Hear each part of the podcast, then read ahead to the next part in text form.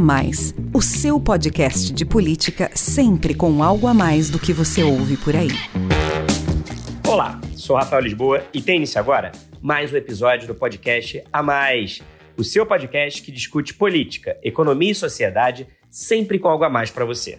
O A Mais faz parte da Bússola, que é uma plataforma de conteúdo estratégico, parceria da revista Exame com o grupo FSB. Hoje o A Mais traz aqui para você um debate promovido pela Bússola sobre os desafios do saneamento no Brasil. O saneamento básico, fator essencial para a saúde da população e do meio ambiente, é um direito assegurado pela Constituição aqui no Brasil. Mas ainda hoje, quase 35 milhões de brasileiros não têm acesso à água tratada e 100 milhões não possuem serviço de coleta de esgoto. Apenas metade do esgoto gerado no país recebe tratamento, o que significa mais de 5.300 piscinas olímpicas de dejetos in natura despejadas diariamente na natureza. Os números do Sistema Nacional de Informações sobre Saneamento do Ministério do Desenvolvimento Regional revelam a desigualdade de infraestrutura entre as regiões do Brasil. Enquanto no Sudeste, as redes de água e esgoto alcançam, respectivamente, 91% e 80% dos habitantes, menos de 60% dos moradores da região norte são abastecidos com água tratada e somente 13% têm acesso a esgoto. Diante desse cenário complexo, a aprovação do novo marco legal do saneamento, há dois anos, trouxe esperança para que a oferta dos serviços avance efetivamente no país. A lei número 14.026 de 2020 estabeleceu como meta a universalização do saneamento até 2033, garantindo acesso à água potável a 99% da população e coleta e tratamento de esgoto para 90% dos brasileiros. Se a nova legislação cria uma base legal que incentive investimentos no setor, com aumento da concorrência estímulo à prestação regionalizada de serviços, o caminho a ser percorrido para se atingir a universalização nos próximos 11 anos é desafiador e exigirá, mais do que nunca, a integração do poder público e da iniciativa privada. Segundo o Instituto Trata Brasil, para alcançar a meta, o volume anual de investimentos em saneamento até 2033 deve ser de 36 bilhões e 200 milhões de reais, o que equivale a mais do que dobrar a média anual dos últimos cinco anos. Em uma hora de live no YouTube da Exame, debatemos o cenário do saneamento no Brasil e a jornada rumo à universalização. Me acompanharam no bate-papo Luana Preto, presidente executiva do Instituto Trata Brasil, Edson Carlos, presidente do Instituto AEGEA, e Maurício Russomano, CEO da Unipar. Vamos ouvir. Vou dar início então ao nosso bate-papo pedindo para vocês analisarem o cenário do saneamento básico no Brasil e como as organizações e empresas que cada um representa pode contribuir para esse processo de ampliação do acesso à água e esgoto tratados no país. Vou começar a nossa conversa com a Luana, do Instituto Trata Brasil, que é uma OCIP, Organização da Sociedade Civil de Interesse Público, que trabalha há 15 anos para conscientizar a população e os governos sobre a importância do saneamento e mobilizar a sociedade na busca pela universalização dos serviços de água e esgoto.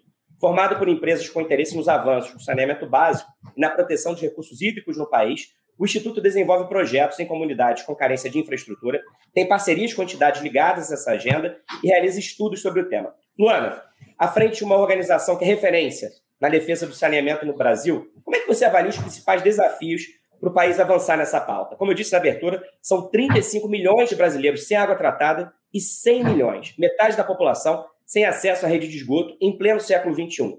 Quais as principais consequências da oferta ainda limitada desses serviços para a saúde da população, para a preservação do meio ambiente e para o desenvolvimento do país? É, primeiramente, o saneamento hoje ele tem os indicadores é, que a gente pode acompanhar, né, de 84% da população apenas com acesso à água e 50% do volume de esgoto gerado, tratado, principalmente devido à falta de investimento. Né? Então, é, historicamente, o Brasil nunca teve um volume é, muito grande de investimentos destinados a saneamento básico. Né? A gente sabe que é, o investimento ele se traduz em obras é, que, consequentemente, vai se traduzir em um maior percentual da população com acesso né, à água e à coleta e tratamento de esgoto. Né? O Brasil, por exemplo, em 2020, investiu 65 reais por ano por habitante. Esse investimento ele é muito desigual. Nós temos cidades que investem em média 115 reais, 150 reais por ano por habitante, enquanto alguns estados, como Acre Rondônia, onde o nosso investimento médio é de 11 reais, 13 reais por ano por habitante. Então, como que vai haver uma mudança de realidade num estado como Acre Rondônia é, com, com, um investimento tão baixo em saneamento básico?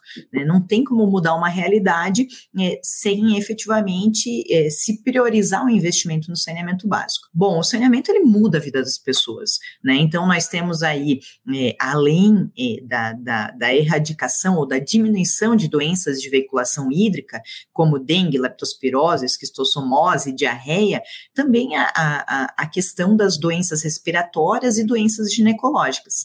Então, é, a, o, além da, da, da, melhoria da saúde, da redução de gastos é, com saúde, com esse investimento preventivo, digamos, em saneamento básico, existe um impacto direto na educação, né? Porque uma criança, por exemplo, que ela é, tem um episódio de diarreia, ela fica em média cinco dias sem ir para a escola.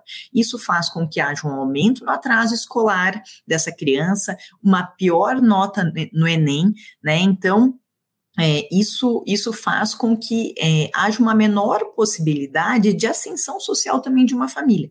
Né? Então, a chegada do saneamento, ela traz saúde, ela melhora a educação, ela melhora a questão é, do meio ambiente, porque nós temos é, uma menor carga orgânica de esgoto sendo lançado nos nossos rios, e lembrando que uma bacia hidrográfica, ela é única, é, muitas vezes numa mesma bacia nós estamos captando água para consumo humano, e nessa mesma bacia lançando esgoto esgoto sem tratamento. Né? Então, isso sobrecarrega o meio ambiente né, e os custos para tratamento e a qualidade da água, né, muitas vezes, que é captada para consumo humano. Então, o saneamento ele muda, né? É saúde, educação, valorização imobiliária, turismo, é, tudo que vem é, com, com a chegada desse serviço, que o próprio nome já coloca que é básico. E por que, que nós temos essa desigualdade tão grande no Brasil? Principalmente pela falta da priorização do saneamento em muitas regiões. Né? Então, essa falta da priorização, ela, consequentemente, faz com que haja um menor volume de investimentos, como exemplos que eu citei, e isso também é, faz com que a evolução do acesso à população é, tem uma velocidade é, menor do que a desejada, né? E o novo marco agora traz essa mudança de realidade, a necessidade aí de a gente ter uma linha de tendência muito diferente do passado é, para o futuro. Obrigado, Luana. A gente vai conversar mais para frente sobre um novo marco legal, mas o seu diagnóstico é simples e claro, né? O que falta e tem faltado desde sempre é investimento. Não se priorizou na história do Brasil fazer investimento em saneamento. E alguns estados essa priorização é praticamente nenhuma, né? Quando a gente olha aí os números dessa distribuição desigual aí de infraestrutura e de recursos, né? Você mostrou aí com seus números que Acre e Rondônia investem cerca de 11 reais por habitante em saneamento, enquanto outras cidades, somente no Sudeste, esse investimento é de 150 reais por habitante. E como você disse, né, a chegada do saneamento ela traz saúde, principalmente, para a população, melhora as condições de educação, as condições de vida, protege o meio ambiente, gera oportunidade de emprego, gera mais turismo, enfim, é um investimento que traz muito retorno, mas que ainda é pouco priorizado. E agora eu quero conversar então com o Edson, que também fez parte do Instituto Trata Brasil por 11 anos e desde janeiro de 2022 está à frente do Instituto AEGEA. Criado em 2010, a AEGEA é líder no setor privado de saneamento no Brasil. O grupo empresarial atende hoje mais de 21 milhões de pessoas em 154 municípios de norte a sul do país, com operações de distribuição e tratamento de água e de coleta e tratamento de esgoto. Com um modelo de gestão flexível e regionalizado, desenvolve soluções de saneamento adaptáveis às características e às necessidades de cada cidade onde atua. Edson, como liderança de uma das principais empresas do setor, qual a sua análise sobre o saneamento básico no país? Quais são aí os principais obstáculos e como superá-los? E qual o papel da EGE nesse processo? É muito bom falar depois da aduana aí, que te corta um monte de caminho, né? tive a honra de presidir o Instituto Trata Brasil nos últimos 11 anos. Fico muito feliz de ver a Luana com a batuta desse novo momento do saneamento pós-marco legal. Mas agora na EGEA fica muito claro para nós né, esses obstáculos, né, porque nós estamos no Brasil inteiro, do Rio Grande do Sul até o norte, até a Amazônia, até o semiárido, no Pantanal, 93 cidades ali no Mato Grosso, Mato Grosso do Sul, cidades de 3 mil até 3 mil habitantes, até 7 milhões de habitantes. Então, imagina como flexível a EGEA tem que ser para atender é, escalas tão diferentes, né?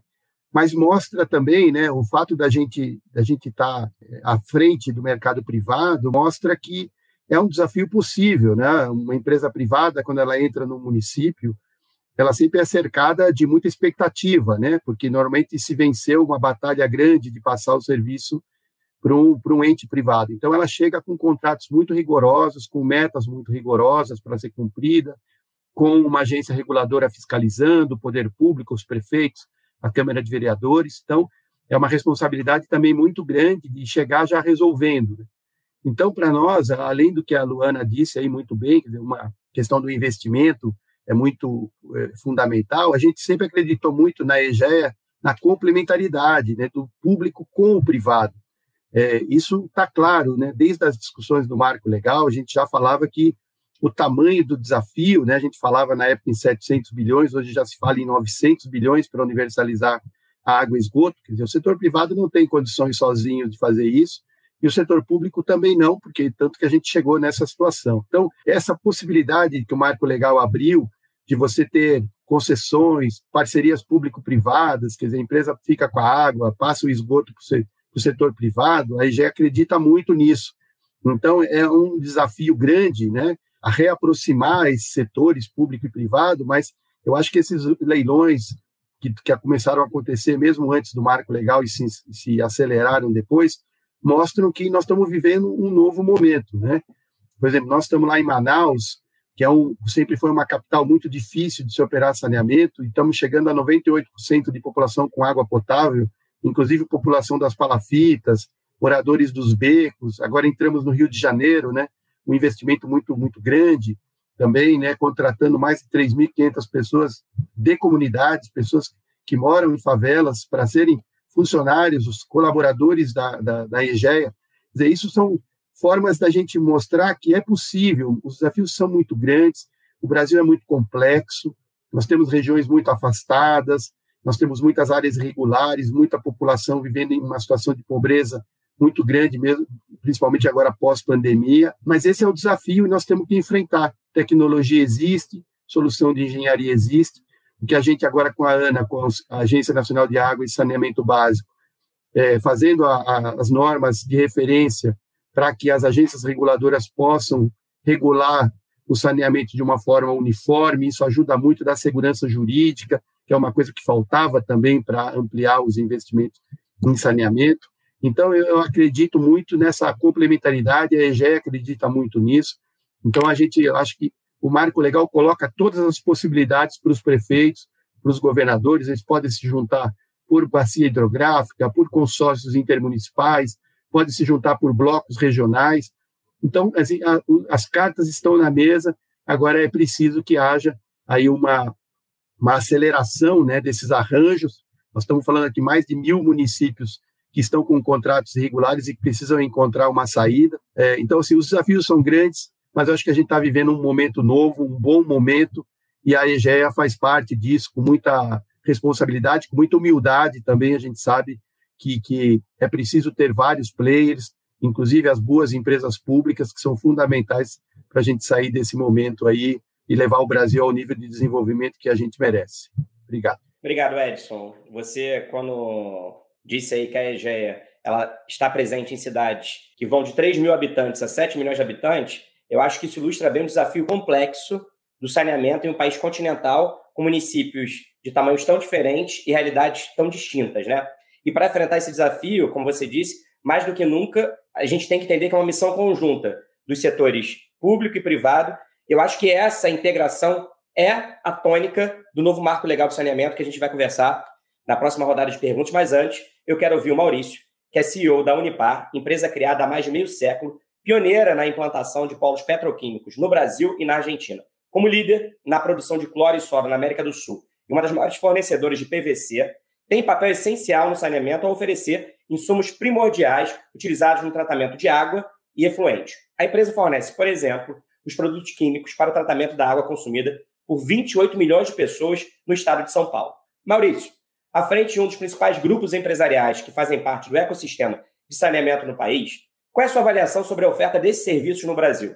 Quais os desafios a serem superados para garantir acesso da população à água e esgoto tratados e, consequentemente, a uma vida mais digna e saudável. E como a Unipar pode contribuir para esse processo. Esse também é um tema, ainda bem que eu tive a Luana e o, e o, e o Edson, que são também é, conhecidos e colegas de, de uma série de temas, falarem antes que eu, porque eu acho que já eu vou abordar uma outra dimensão, só para não, não ficar repetitivo, mas é, além do, do termos agora um marco legal com objetivos claros para a próxima década, né, com, com controles e obrigações a partir dos leilões, e depois terem empresas né, competentes que, que demonstraram na sua competência técnica e financeira para levar adiante todo esse desafio, é, entramos nós da indústria como o segundo nível, né, como se fosse um, um fornecedor de second tier, né, como dizem outras indústrias. Porque à medida que vão avançando com, com o marco do saneamento né, e, e as obrigações, vão ser realizados uma série de projetos de infraestrutura para poder, obviamente, fazer chegar a água ou para ou tirar o esgoto e fazer né, o caminho inverso. E, e nós, é, da indústria aqui de, de, de cloro, e, e, nós, Unipar, entramos aqui. Né? Nosso, nossa grande missão é fazer com que o cloro, que é uma das matérias-primas né, mais importantes em todo o processo de saneamento, chegue é, para o tratamento final. Nós fazemos isso de algumas maneiras. Né? Nós fazemos ou com a cloração direta, né, que vai direto no tratamento de esgoto, né, tratamento de água, como bactericida, como limpeza, ou seja, de, ou dentro de outras tecnologias. Por exemplo, nós, é, com o cloro também se produz o policloreto de alumínio, que é uma tecnologia que faz é um aglomerante. Então vem a matéria, a matéria orgânica, ela, ela junta a matéria orgânica e decanta, assim se pode começar a limpar e ter a transferência, né?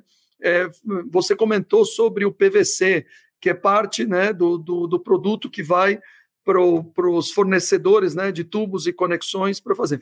Então, basicamente, a nossa, a nossa responsabilidade é, nesse processo todo é ter certeza que nós estamos acompanhando a evolução do marco e das empresas e construindo capacidade de forma é, é, antecipada. Né? Nossos projetos demoram entre 24 e 36 meses para colocar uma fábrica nova. Nós, é, durante todo o período de pandemia, nós trabalhamos muito para melhorar a confiabilidade das plantas, entregar, por exemplo, é, o ácido clorídrico, que é o principal insumo desse do, do policloreto de alumínio, nós melhoramos em 40% a produtividade das fábricas. Quer dizer, conseguimos durante a pandemia colocar 40% a mais de produto no mercado, que foi completamente absorvido, porque as empresas de saneamento já começaram Uh, mesmo sem novas né, é, obras de infraestrutura, porque vão demorar aqui de três a cinco anos, mas elas já começaram a atender de uma forma diferente as populações que estão no seu entorno e, e chegaram em novas, é, novas áreas de atendimento. Então, o que eu posso falar, não só pela Unipar, mas eu digo pela, pelo grupo né, de second tier suppliers, né, do segundo nível de fornecedores, nós temos que trabalhar muito próximos é, à, à, à cadeia para ter certeza que nós nos preparamos, seja com capacidade, seja com as tecnologias, seja também com todos os processos logísticos para fazer chegar é, todos esses insumos ou matérias-primas para quem precisa chegar para viabilizar é, e, e, e, dar as condições que as empresas, né, como a EGEA, que, é, por exemplo, consigam cumprir os seus objetivos e compromissos é, que eles assumiram. Pois é, né, Maurício? A indústria química é considerada a indústria das indústrias, né? Então, por isso, ela tem que estar tá aí muito conectada com o resto da cadeia e o desafio é ter a produção de matéria-prima suficiente para que não falte nesse momento aí de expansão e, se Deus quiser, de universalização do saneamento no país. E vocês todos aqui descreveram o cenário que ainda é muito complexo e desafiador do saneamento básico no país. Aprovação do novo marco legal do saneamento há dois anos, como vocês três falaram, trouxe esperança para a transformação dessa realidade, com estímulo a investimentos no setor e, principalmente, a definição de metas e objetivos claros em relação à expansão da oferta dos serviços de água e esgoto. Segundo a nova legislação, como eu disse na abertura, a universalização do saneamento no país deve ser atingida até 2033. Quero ouvir então vocês mais sobre a Lei 14.026 de 2020. Quais são os principais ganhos trazidos pelo Marco Legal do Saneamento? E que lacunas ainda precisam ser preenchidas? Qual o balanço desses primeiros dois anos da legislação? E vocês consideram possível e viável a universalização do acesso à água e esgoto no Brasil no intervalo de uma década, como prevê a lei, principalmente, como vocês escreveram aí, num cenário de um país continental extremamente desigual e complexo, dependendo da região, dos municípios, do estado. Vou começar agora com você, Edson. Já depois da entrada em vigor do novo marco legal, a EGEA foi vencedora da maior concessão de saneamento do país, no Rio de Janeiro, é, com a empresa Águas do Rio. Você até citou isso na sua primeira resposta. Uma operação que vai destinar 50 bilhões de reais para o estado do Rio nos próximos 35 anos em áreas onde vivem mais de 10 milhões de pessoas. Como a aprovação da nova lei viabilizou uma operação dessa magnitude? Quais os planos da companhia para ampliar seus investimentos em outros projetos pelo país? Na sua opinião, é possível atingir a universalização no Brasil até 2033? Bom, é, é, mesmo antes da. Quando se começou a falar de um novo marco legal do saneamento, a gente vinha da lei de 2007, ainda lá no governo Temer, a gente já via que é, aquela lei não tinha sido suficiente para fazer os avanços que se imaginava lá em 2007. Né? Então, que era necessário fazer alguma mudança e um dos principais indicadores que mostrava isso era o nível de investimento que o Brasil vinha. Então, a gente falava na época em cerca de 20, 22, 23 bilhões por ano, e a gente investia 10, 11, quer dizer, a gente nunca chegou na metade do nível de investimento necessário. Então, quando se começou a falar de um marco legal, é, em paralelo, o próprio governo federal começou a propor aos governadores modelagens de saneamento que mostrassem a ele a eles né, quais os melhores caminhos para universalizar a água e o esgoto daqueles estados. Né? Eu lembro que o BNDES se ofereceu gratuitamente a fazer essas modelagens e a do Rio de Janeiro se incluiu nisso, né? Dizer, a gente já vinha, já vinha trabalhando, o governo já vinha trabalhando modelagens para poder fazer é, que os governadores tivessem uma capacidade de julgar a necessidade de ter parceiros privados em, em parceria ou totalmente, dependendo de qual a modelagem proposta. Então, quando o marco legal foi aprovado, a gente já, na sequência, teve é, uma série de leilões que foram feitos até, modelados até antes do próprio marco legal ser aprovado, né? Eu acho que o Rio de Janeiro foi a cereja do bolo desse, desse momento, né? Pelo, pela complexidade que sempre se imaginou para resolver o problema de água e esgoto no Rio, pelas, pelas características, pela população muito grande, por você ter áreas muito diferentes em termos de renda, pela, pela questão geográfica, né? Você tem, você tem morro, você tem praia, você tem é, locais mais distantes, mais perto, tem a Baixada Fluminense e, e, a, e, os ícones ambientais, como as lagoas da Barra, Jacarepaguá e a Baía de Guanabara, né? Onde sempre se, se teve uma grande expectativa.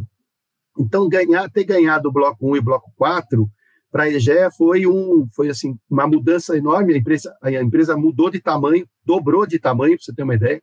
A EGEA com Águas do Rio ela mudou, ela dobrou de tamanho. Hoje são 11 mil colaboradores, 6 mil só na Águas do Rio, para você ter uma ideia. E desses 6 mil, 3.500 que a gente contratou nas comunidades, jovens, mulheres, idosos, negros. Pra você tem uma ideia, lá, os nossos colaboradores da Água do Rio, quase 70% se declaram negros. Olha que legal. Né? Quer dizer, isso é, é concretizar uma, uma narrativa que a EGEA sempre teve, né? de, de, de ter, to, ter todos os tipos de brasileiros dentro da companhia. Então, é, o marco legal ele, ele permitiu o Rio de Janeiro 50 bilhões de reais, a gente está falando aqui de 800, 700, 900, imagina 50 bilhões num único lugar, né?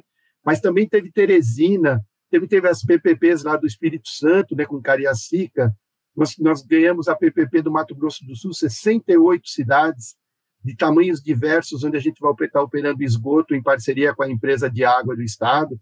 Teve também a, a Metrosul, a nossa concessionária lá da, que, que atua esgoto na região metropolitana de Porto Alegre, também fruto do marco legal.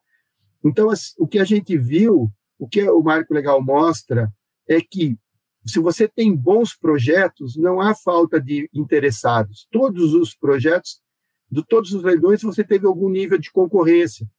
Né? Isso mostra que aquilo que se falava no período da discussão no Congresso, de que o setor privado estava muito interessado em trabalhar dentro do setor de saneamento, é verdade, né? Isso mostra que é verdade. Então, os desafios são muito grandes.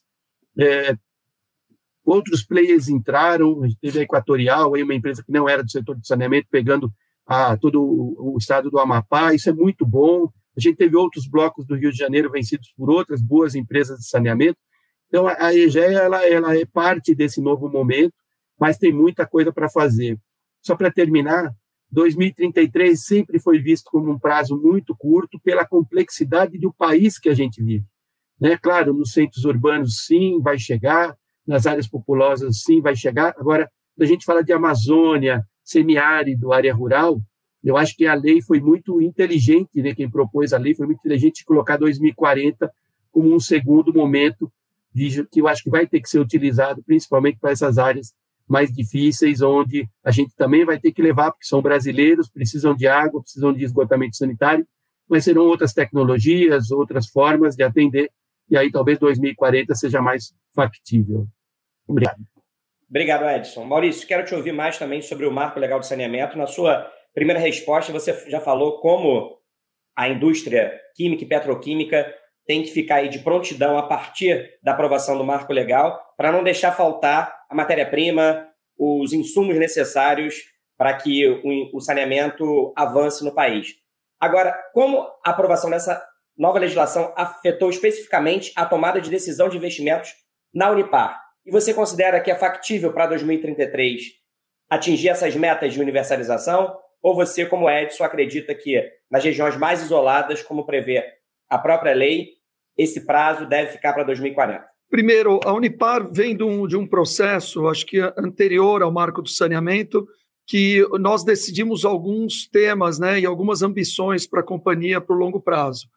Nós, nós tínhamos decidido no, na última é, é, ciclo né, de planejamento estratégico que a empresa, nosso objetivo era dobrar o tamanho da companhia e que nós estaríamos eh, também atuando em outras geografias, né, expandindo nossos negócios não apenas de cloro, soda e PVC, mas também entraríamos em outras áreas é, da indústria química, é, onde nós conhecemos bem, que são os intermediários químicos e outros produtos.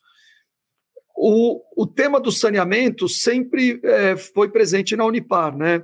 Por dois lados. Um, porque a água para a própria Unipar é essencial, só fazendo um pequeno parênteses aqui, ela, ela funciona desde a matéria-prima, porque nós começamos nosso processo pegando sal e misturando com água, né, um processo de um inorgânico, você faz uma salmoura, que na verdade é, um, é uma solução de água saturada. Nós, a partir daí, nós geramos o cloro, depois a água entra como parte do processo, né? Ela entra para resfriar o processo, para limpar, ela gera vácuo, tem uma série de pontos.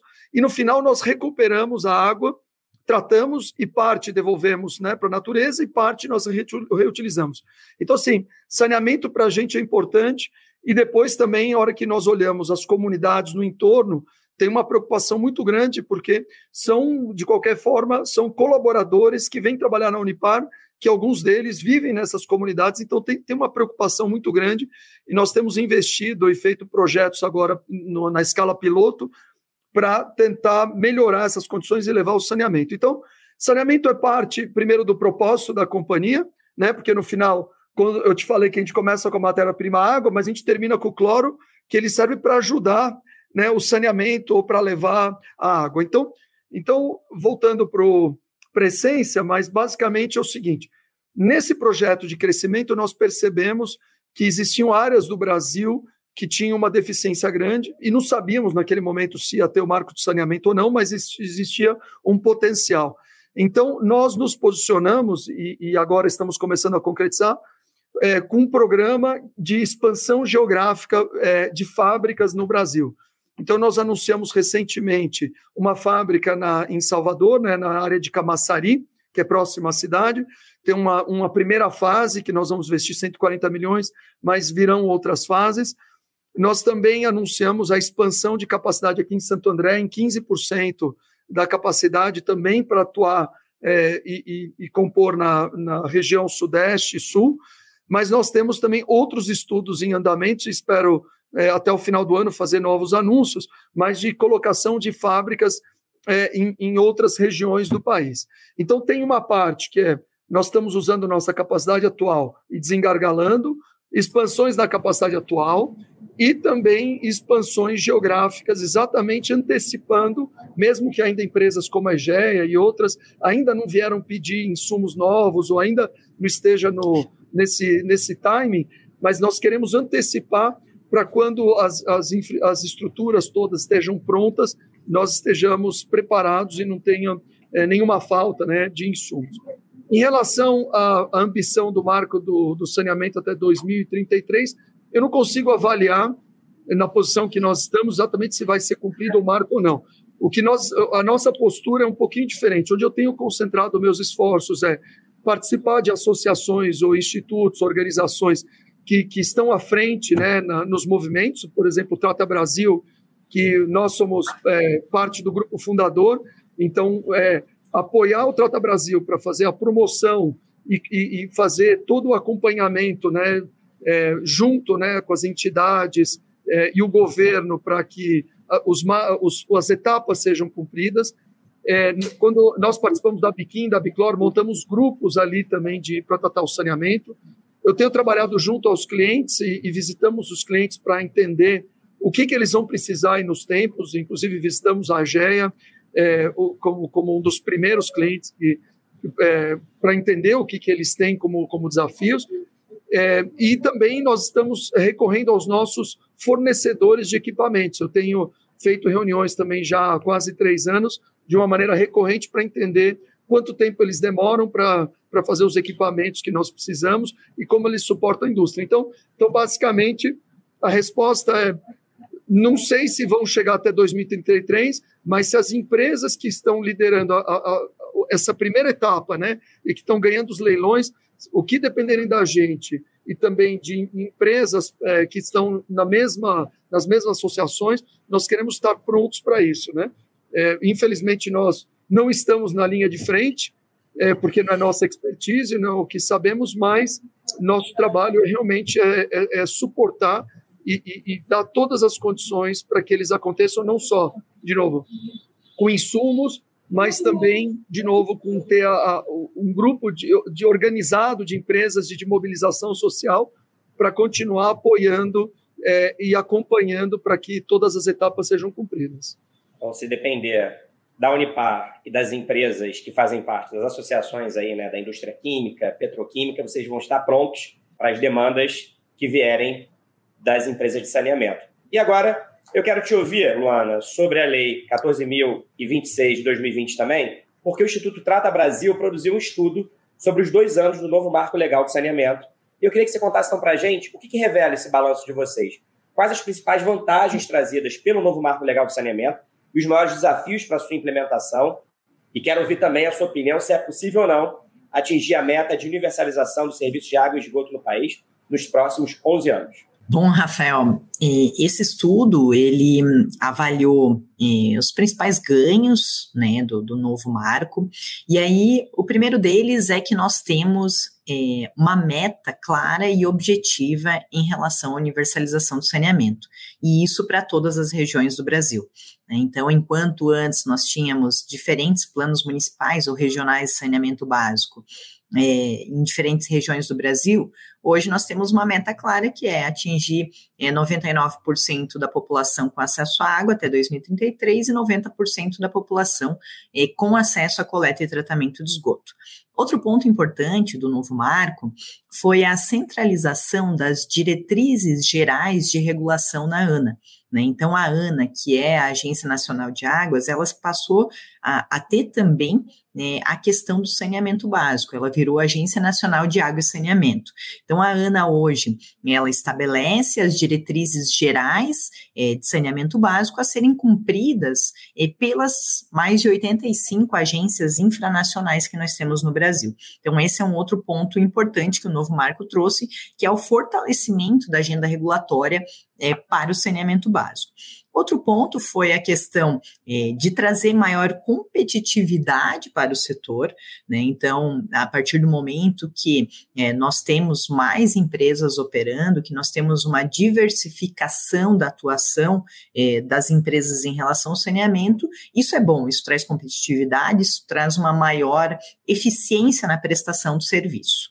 Né? O estudo ele revelou também que é, nós já temos é, grande parte dos estados brasileiros é, com a, a, regionalização institucionalizada, né, mas revelou também que, no caso dos 2.900 municípios que hoje é, são submetidos às concessionárias estaduais de saneamento básico, é, desses municípios, 1.106 municípios é, não tiveram a comprovação da capacidade econômico-financeira comprovada pelas companhias estaduais. Então, só para a gente entender, até dezembro, essas companhias que hoje detêm 2.900 municípios sob sua concessão precisaram comprovar que elas têm a capacidade financeira é, de universalizar os serviços até 2033 é, nesses municípios. Né? Então, ela teria que captar esse recurso financeiro ou ainda gerar pelo seu caixa esse recurso financeiro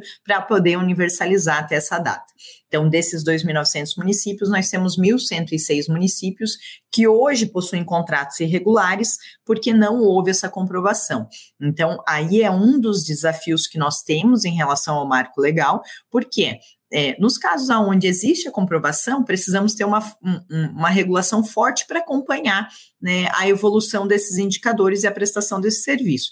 Nos casos onde não houve a comprovação dessa capacidade, nós precisamos, então, é, que, que esses municípios apresentem até novembro de 2022 agora qual será o modelo de prestação de serviço que esses municípios vão buscar né, preferencialmente, como o novo marco traz, uma prestação regionalizada desses serviços, né, para que essas, esses municípios tenham uma perspectiva de universalização.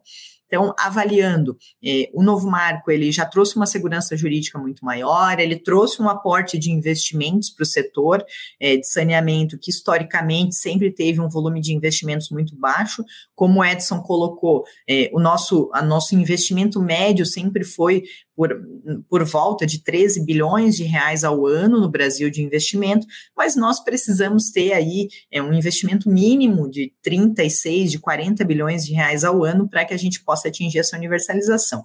E aí vem novamente né, a questão da desigualdade que nós temos no Brasil. Então, o novo marco ele trouxe já alguns movimentos de busca de investimentos em alguns estados, né, como Amapá, como Alagoas, como o próprio Rio de Janeiro, onde as companhias entenderam que não teriam essa capacidade financeira de universalizar e buscaram esse aporte, né, outros movimentos das próprias companhias estaduais, aonde é, tem bons indicadores, tem uma boa capacidade é, financeira de, de aumento dessa velocidade de gestão, de investimento para é, chegar nessas metas, mas nós temos alguns estados onde não, não houve nenhuma é, mudança do modelo de gestão é, e não houve a comprovação da capacidade financeira em, em, em todos os, os municípios que, que, hoje são regidos pela companhia estadual. Então, é, essa, essa mudança da, da, da, da do mindset em relação à, à, necessidade de investimentos, da visão da necessidade de investimentos por parte dos governantes,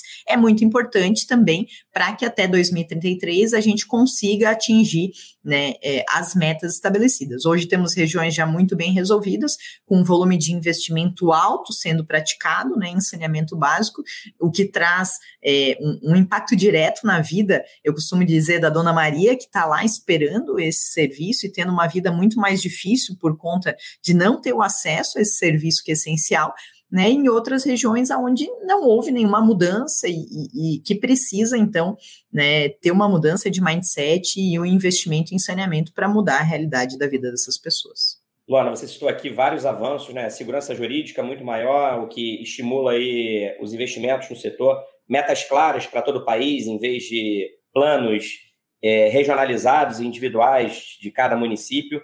Você falou também do fortalecimento da agenda regulatória a partir da mudança aí na ANA, que passa a focar também na regulação do saneamento.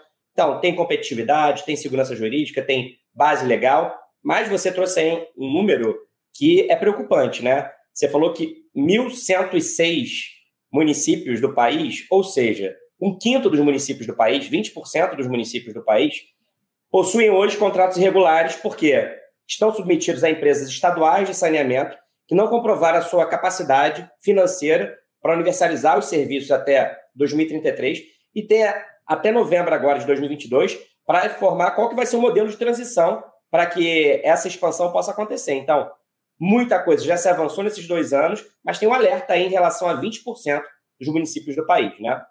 Isso mesmo. Bom, e agora eu quero falar com vocês sobre a preservação dos recursos hídricos e, por isso mesmo, vou tratar aqui da importância da eficiência do sistema de saneamento básico no país. Eu peguei esses números no site do Instituto Trata Brasil, que tem muitos estudos lá, porque tem um número que me assustou bastante, que diz respeito à perda de água que se tem no Brasil no processo de distribuição de água. A taxa média de perda de água no país é de 40%. Isso equivale a 7.500 piscinas olímpicas de água potável que são jogadas fora todos os dias. De um lado, então, a gente tem uma parcela da população sem acesso à água tratada, 35 milhões ainda de brasileiros, e de outro, uma quantidade gigantesca de água limpa que é desperdiçada. Então, minha pergunta agora para vocês é: como combater o desperdício e fazer o uso sustentável da água? Vou começar agora por você, Maurício, porque você, na sua resposta anterior, você já falou como a água é uma matéria-prima primordial para todos os processos da Unipar. Inclusive, a Unipar é pioneira e uma das referências na implementação de processos sustentáveis para assegurar o reuso da água no ciclo de produção, que você também citou. Ela é devolvida ao meio ambiente em condições melhores. Então, conta mais para a gente esse processo que garante o reaproveitamento da água e evita o desperdício. Vou contar um pouco interno e também externo aqui. Mas dentro da Unipar, é, de novo, no mesmo ciclo aqui, a hora que a gente define sustentabilidade como um dos principais pilares da estratégia da empresa, basicamente a gente é, cria alguns compromissos que nós queremos é, é, ter no futuro e com isso também nós queremos o nosso próprio sistema de metas para longo prazo, né? É, um dos, uma das metas mais importantes que nós temos na empresa em relação ao reuso de água, né, a gestão de água. Então, nós, queremos, nós colocamos aqui objetivos importantes para as três fábricas da quantidade de água reutilizada. Só que a água reutilizada pode vir de alguns, algumas maneiras. Né? Nós temos água que é, sai como resíduo né, no final do processo, e como eu falei, nós tratamos, reutilizamos mas nós também, no meio do processo, nós temos água que é evaporada, que, é, que basicamente são perdas de água, é, é, obviamente propositais, mas se a gente reduzir essa taxa de evaporação para conseguir o produto final, essa água também fica dentro do sistema. É, e outro tema também é, importante são o que acontece com a água pluvial, né? Porque nós recebemos e captamos água pluvial, água pluvial também nós tratamos, parte nós utilizamos dentro do nosso processo e parte tratada nós, nós devolvemos ou para a Sabesp ou para o meio ambiente, também depois de devidamente tratada. Né? Então, uma primeira área importante é quanto de água a gente vai reduzir, que são perdas dos sistemas ou saídas para reutilização nos processos, é, e, e, isso daí tem um impacto é, tanto de sustentabilidade, né, porque fica dentro de um sistema fechado, e o segundo tem um impacto econômico também para nós como empresa. Então, isso daí é uma, é uma característica importante de alguma coisa que é muito sustentável, né, que ela faz bem para o meio ambiente, mas também faz bem economicamente, que ele se auto, né, se auto mantém você quando tem um, um tema. Então, nós temos uma série de investimentos programados seja para melhoria de processo, fabril, seja para mudanças de formas de captação de água e seja nessas, nessas perdas que nós temos via evaporação e outras etapas. O segundo tema que nós temos importante, é, é, e conversado isso com empresas né, de, de, de, de profissão de tubos e também é, as empresas de saneamento, que existe uma quantidade enorme também de são milhares de quilômetros aqui de tubulações que vão precisar ser trocadas ou feitas a manutenção nos próximos anos, exatamente para reduzir essas perdas. Mas vou deixar o, o Edson falar sobre isso porque é mais o, é o escopo da empresa deles. Mas aqui é um também é um tema importante. Outro tema importante é a, é a história das comunidades, que não vai, vão, vai tratar exatamente é, das perdas, mas do acesso, né? Como eu falei, é, no nosso ecossistema também, nós estamos com projetos agora é, de engenharia para fazer um mapeamento das comunidades. Então, temos um projeto acontecendo agora com o Jardim Encantado, que fica em Santo André, que estamos fazendo um projeto executivo de tudo que precisa ser feito na comunidade para ter acesso de novo a esgoto e água.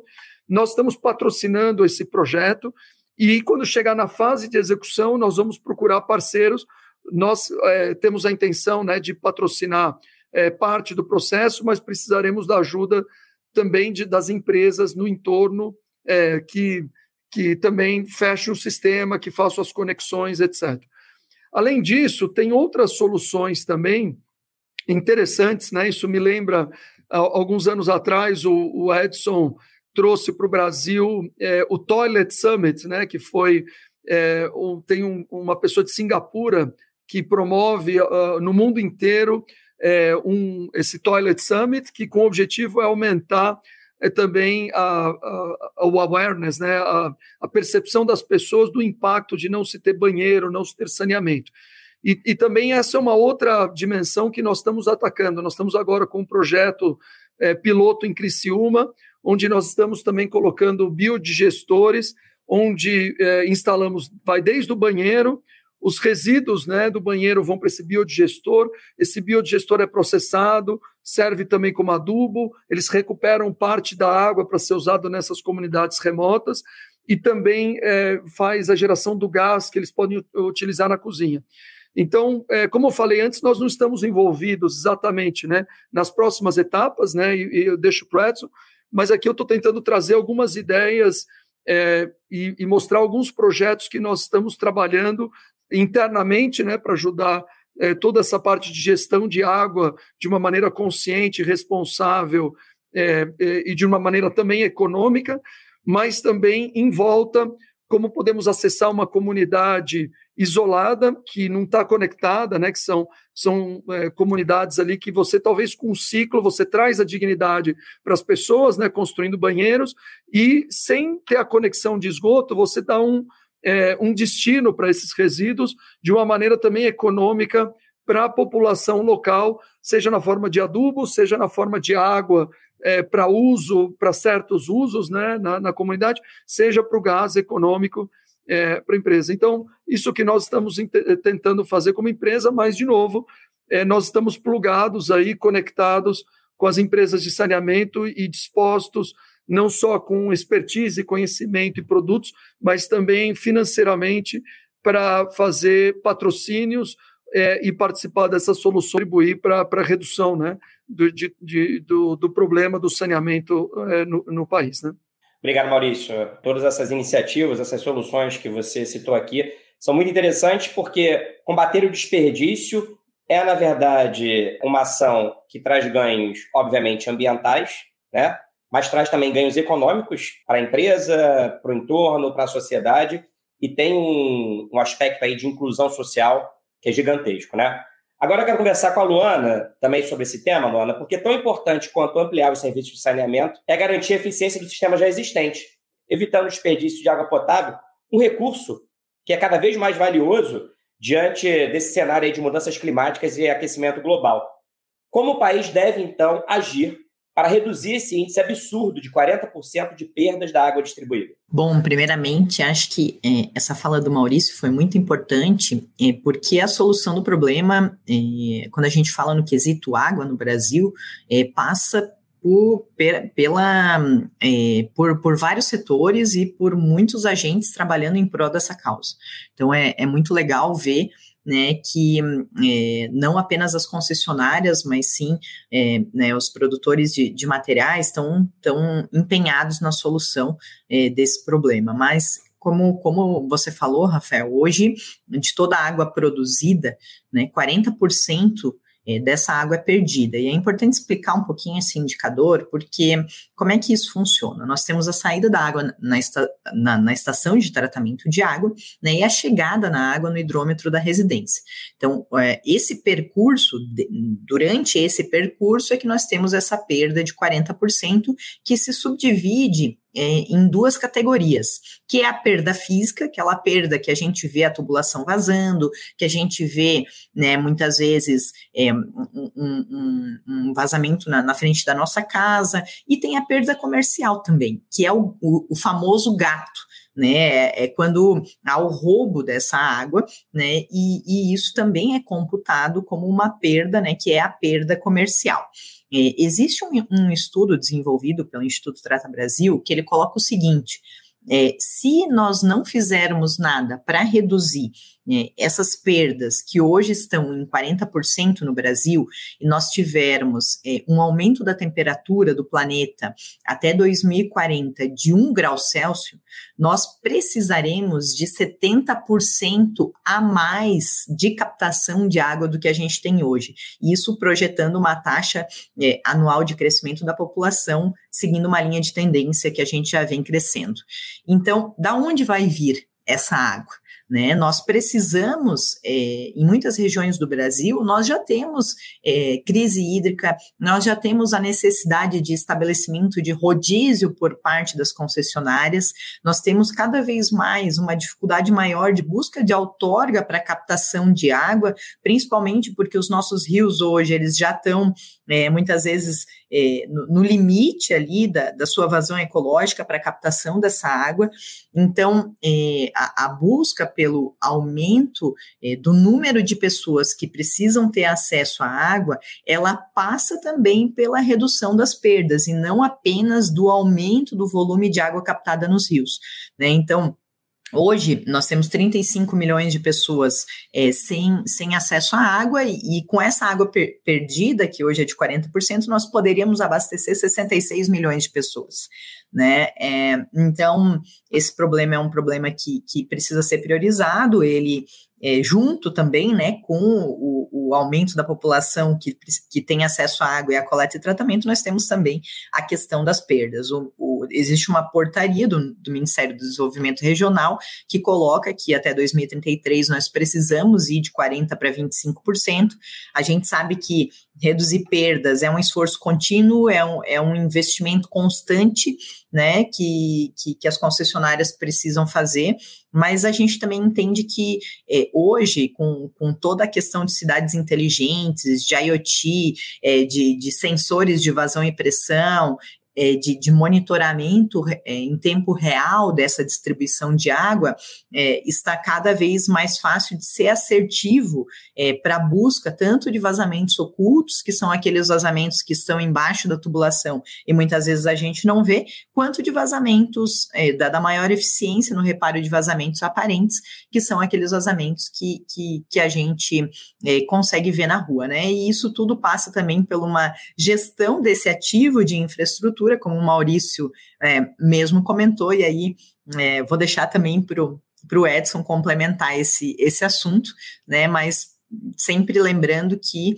é, nós vamos precisar de mais água e as bacias hidrográficas é, vão, vão sofrer cada vez mais caso a gente não invista nessa redução e busque essa água dessa redução de perdas.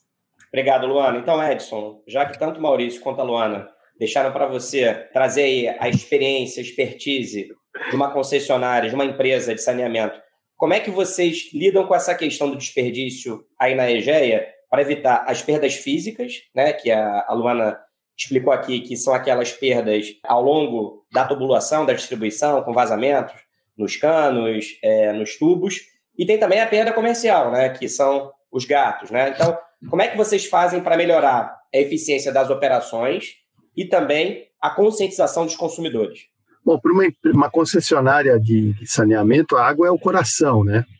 Quer dizer, a gente, o que, que a gente faz? Ou a gente leva a água, coleta e trata esgoto, ou nas PPPs a gente trata o esgoto que depende da água da empresa, da empresa que é nossa parceira lá. Então, de qualquer jeito, a água, a água é o coração. Então, nós na EGEA, a gente investe dezenas de milhões de reais todo ano, só para ter uma ideia, em 2021, a gente só em redução de perda, a gente economizou quase 40 mi milhões de litros de água, né? Bilhões, desculpa. Isso dá para abastecer quase um milhão de pessoas, né? Então, esse é um esforço contínuo de investimento, porque dentro de uma concessionária, o Maurício sabe bem que está dentro de uma grande petroquímica, os investimentos são disputados pelas áreas, né? Você tem que optar, né? Você tem que investir em aumento de, de capacidade de água, você tem que investir em na expansão para levar água para quem não tem, você tem que levar esgoto para quem não tem. Então, você dentro da concessionária, os investimentos competem entre si. Mas na EGE, a, a questão de perda é prioridade, porque a perda ela é um ganha-ganha, né? Quanto mais você consegue reduzir perda, mais água você consegue entregar. No, no mundo ideal, mais água você consegue tarifar. e volta para você. Então, é um investimento pesado, como a Luana disse muito bem, porque você não pode parar de investir. A perda você investe muito para ganhar pouco. Então, é, é, é trocar tubulação antiga, é setorizar a cidade, você vai dividindo a cidade em pedacinhos e vai atacando. É você detectar, ter inteligência, sistemas inteligentes para detectar onde está o vazamento. É você ter bombas inteligentes para poder decidir automaticamente a pressão que você vai colocar na tubulação em função do consumo que as pessoas vão ter lá na ponta. Então, no momento de pico, de manhã ou de final de tarde, que as pessoas tomam banho, fazem comida, muitas vezes lavam a roupa, você precisa pressurizar a tubulação toda para levar água para todo mundo e não faltar. E de madrugada todo mundo vai dormir. Se você mantiver aquela pressão, você vai ter perdas gigantescas. Então, essas bombas têm que ser bombas inteligentes que você vai colocando na cidade para poder automaticamente reduzir a pressão à medida que as pessoas param de consumir. Tudo isso são medidas técnicas de engenharia que são muito desenvolvidas, né? A IGEA tem uma área hídrica muito desenvolvida, com engenheiros que trabalham lá 24 horas por dia olhando isso, porque é isso: quanto menos água a gente precisa tirar da natureza, melhor o estresse né, daquela bacia hidrográfica, como foi muito bem dito pela Luana, quer dizer, aquela bacia ela é de todo mundo, ela não é da EGEA. Ali a gente tira água para consumo, mas o agricultor tira água para agricultura e a indústria tira os seus processos e a população usa para lazer e também vai para gerar energia elétrica, quer dizer, tem usos múltiplos de água, onde o abastecimento humano, claro, é prioritário, mas ele é um dos usos. Então, nós investimos muito em em parceria com, com a Climatempo, nós temos uma parceria nacional com a Climatempo para a gente detectar antecipadamente onde vai chover e onde não vai chover, para a gente ver se a gente precisa pedir outorga, se a gente precisa perfurar um poço, se a gente pode, se a gente tem uma tendência de chuva, se a gente pode investir em outra bacia hidrográfica. A gente investe muito em estudos de resiliência hídrica, em ações de reflorestamento. Quer dizer, tudo isso ao mesmo tempo agora. Né? Então, gente tem que olhar, claro, principalmente o, o que está perdendo, a perda, né? Então a gente investe pesadamente nisso para poder economizar e gerar, levar a mesma água para mais gente e não ter que procurar outras fontes de água. Mas a gente também tem que não pode descuidar das bacias hidrográficas onde a gente está, né? E hoje com essa incerteza climática exige cada vez mais das concessionárias investirem pesadamente em, em melhoria de eficiência mas também em, em previsibilidade do que vai acontecer. Então, ciência como climatologia, por exemplo, que era uma coisa que as concessionárias não tinham tanta necessidade, hoje você tem que ter dentro da, do seu quadro pessoas que entendam de, de clima, pessoas que entendam de chuva, de, de capacidade de armazenamento. Então, é, a, a IGE, isso é muito desenvolvido, a gente a IGEA Prima, né, por ser uma empresa considerada de uma eficiência operacional muito grande e solidez financeira, né, mas essas decisões de combate a desperdício de água e também campanhas de educação ambiental para a população também usar de forma consciente, né, porque uma coisa é levar até a porta da casa da pessoa, depois tem o desperdício do cidadão, que pode, que, onde a gente pode perder todo o esforço que a gente fez, né? Então, campanhas de conscientização, educação ambiental em escolas, para poder fazer isso, isso também faz parte aí dos nossos trabalhos. Na EGE a gente tem um, um conceito de licença social para operar, que é essa autorização que a gente busca da cidade para que a gente fique lá 30, 35 anos. Então, a gente não quer só entregar água, tirar esgoto e tratar. A gente quer ser visto como uma empresa que veio para agregar valor, gerar desenvolvimento e renda, melhorar o IDH da cidade. Então, é uma série de ações que a gente faz. E quando a gente tem a população do nosso lado, rapidamente ela te informa se tem vazamento, ela te informa se tem alguma eficiência que você pode ter. Então, é muito importante que a população esteja, esteja eh, do seu lado para que você consiga ser mais eficiente, resolver os problemas antecipadamente. E isso é bom para todo mundo. É bom para a empresa, como o Maurício disse, isso é recurso financeiro que você pode aplicar em outra coisa e, ao mesmo tempo, é muito bom para a população, que a gente pode, com a mesma água, atender mais gente, é, no momento, principalmente no momento com uma pandemia, onde esses esforços foram triplicados aí por parte da EGE.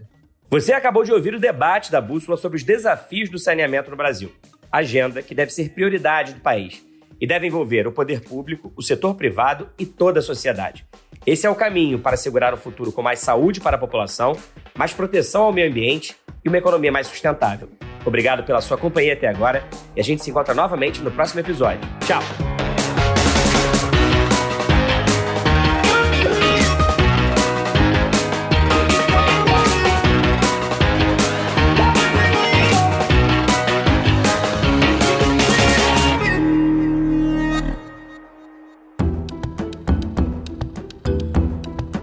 Na edição Guilherme Baldi, este podcast faz parte da plataforma Bússola, um produto do grupo FSB.